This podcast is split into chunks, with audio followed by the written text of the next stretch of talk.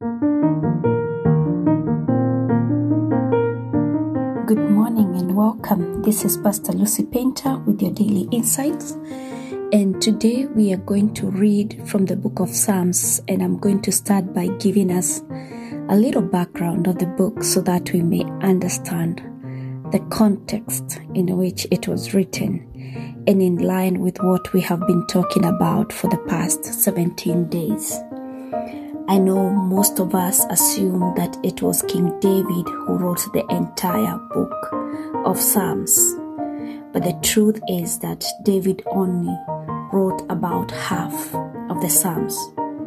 The book of Psalms actually names the authors, and these include David, Asaph, the sons of Korah, Heman, Solomon, Moses, Ethan the Ezrahite, and it's only about 50 Psalms that are not credited to any author.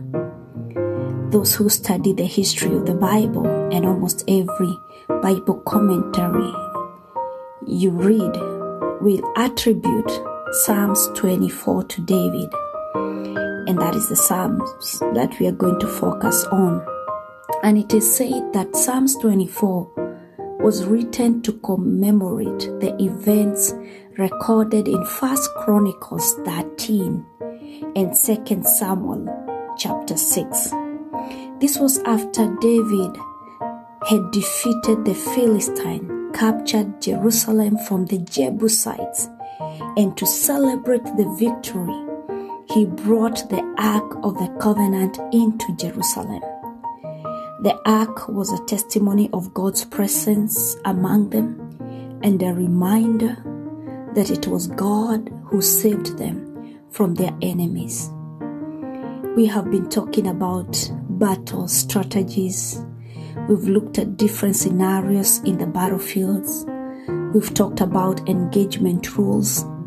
And we have read and covered a lot of victories this month as we talk about battles frontline. Today, I want us to look at post battle scenario in Psalms 24, verse 1 to 10, because we are coming to the conclusion of this series. So, what happens post battle after the victory is achieved? So David says from verse 1 The earth is the Lord's and everything in it. The world and all its people belongs to him.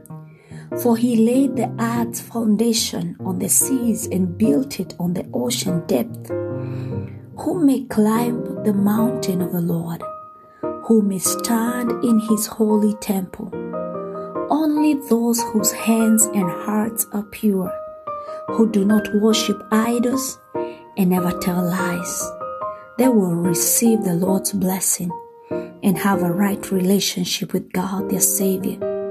Such people may seek you and worship in your presence, O God of Jacob. Open up ancient gates, open up ancient doors. Let the King of glory enter. Who is the King of glory? The Lord, strong and mighty, the Lord invisible in battle. Open up ancient gates, open up ancient doors, and let the King of glory enter. Who is the King of glory? The Lord of heaven's army. He is the King of glory. Amen. Like we said at the beginning of this episode today. This is a liturgy written by David, and it was designed to accompany the procession into the temple. But, at, but as we see in the most Bible stories, the psalmist appears to have been focused beyond the literal upgoing of the Ark of the Covenant into the temple. David begins by saying, The earth is the Lord's and everything in it. The world and all its people belongs to him. And you know, this was a great and a divine declaration at that time. Because if you look at how kingdoms were placed then, you realize that Egypt and Assyria were greater kingdoms.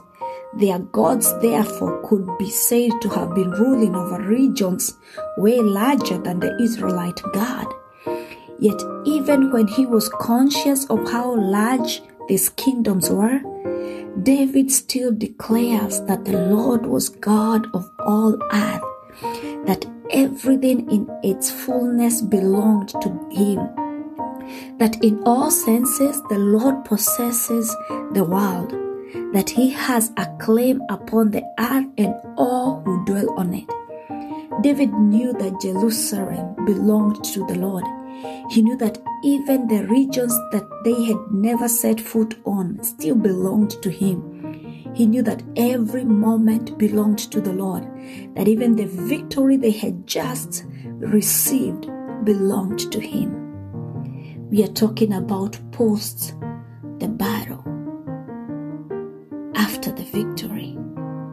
And in verse 3, David asked, Who may climb the mountain of the Lord?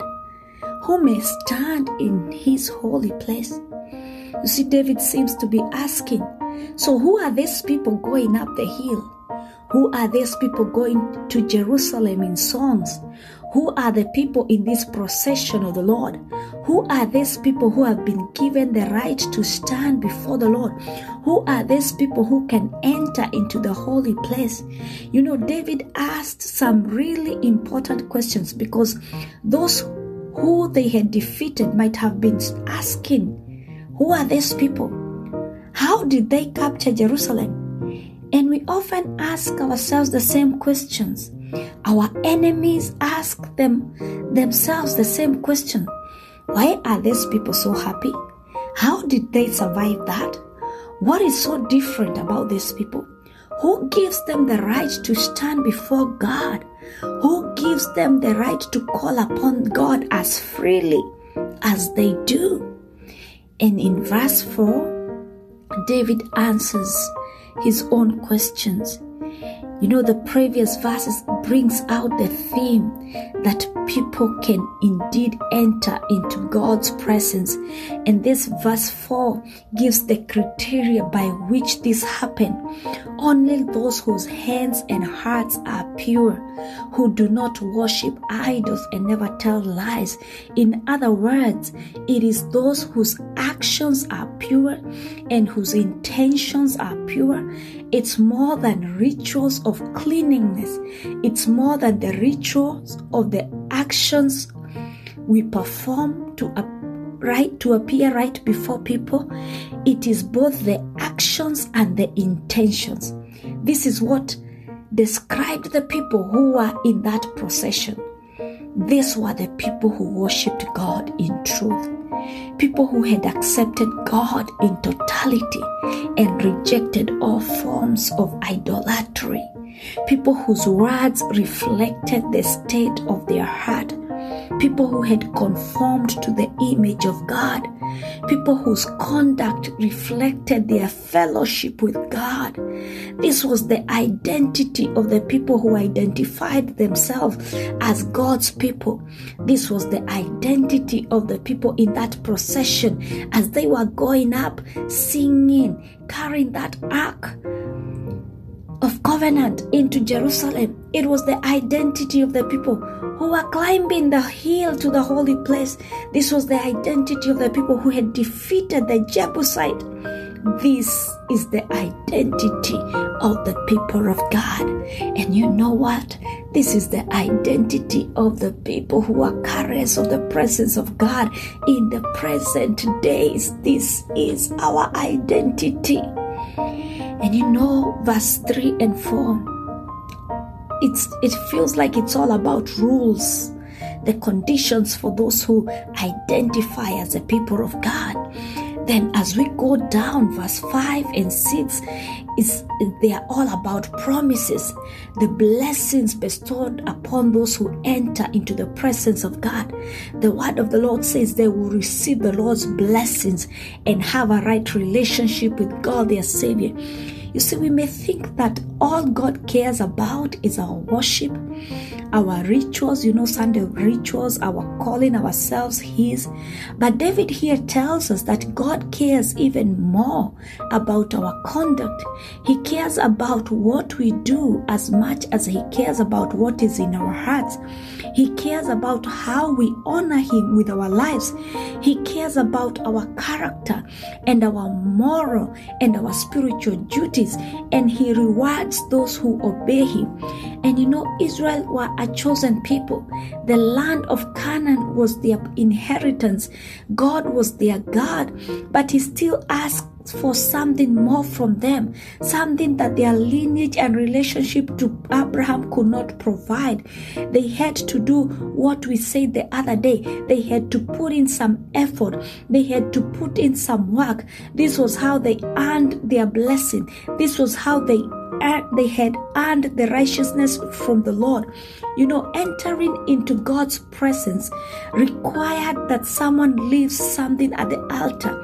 But even so, we do not enter the presence of the Lord and leave empty handed. He bestows upon us blessing.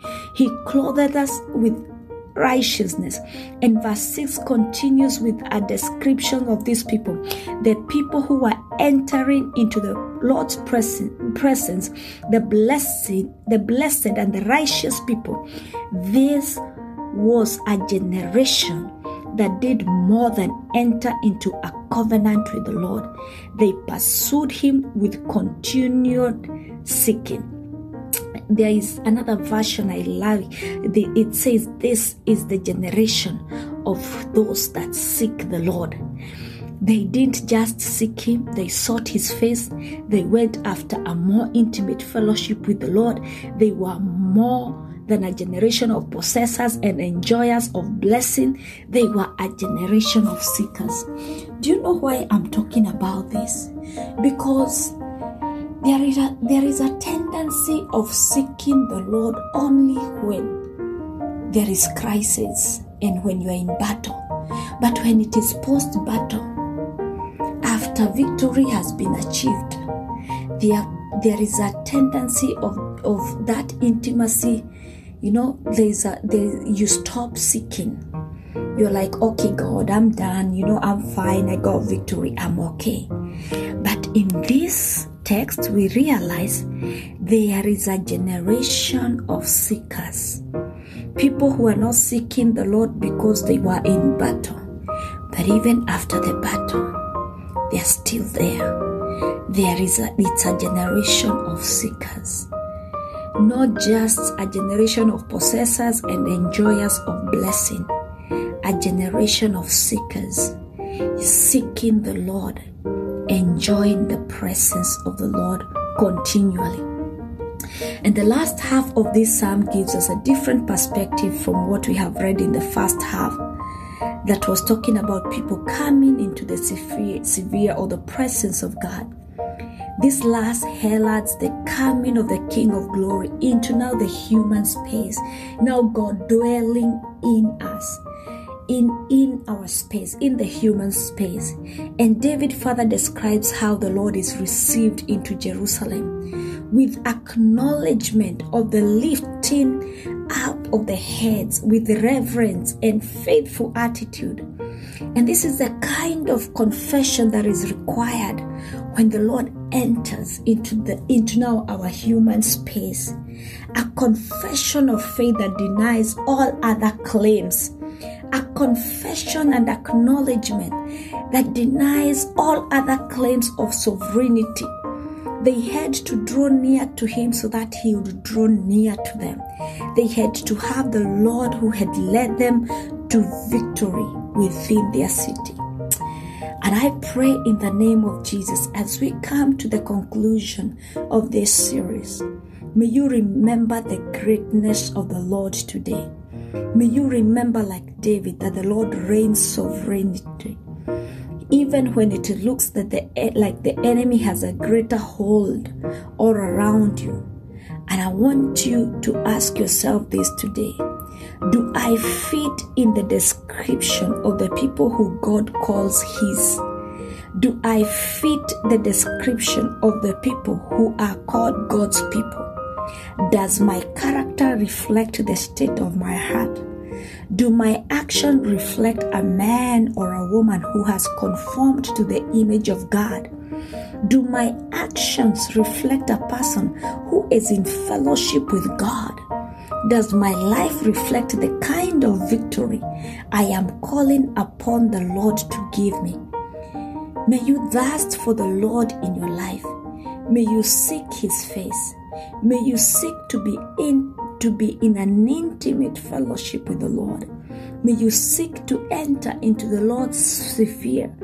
May you seek to have the Lord in your sphere or in your presence. May your gates be opened in reverence and acknowledgement of the Lord who delivers you into victory. May you draw near to the Lord, and may the Lord draw near to you in battle and after battle.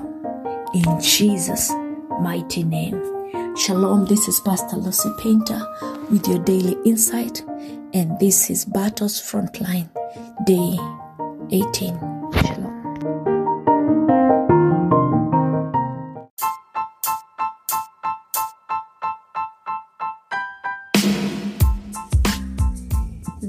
For your continued support and encouragement to the making of the Daily Insights.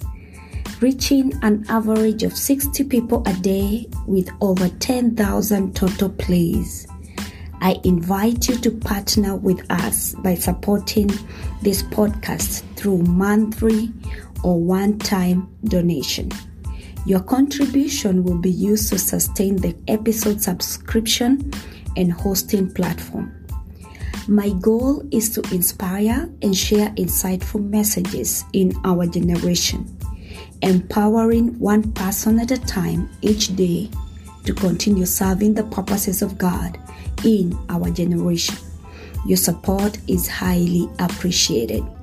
Click that support button now and give your support. You can support with $1, $5, or as much as you are able to give. Blessings.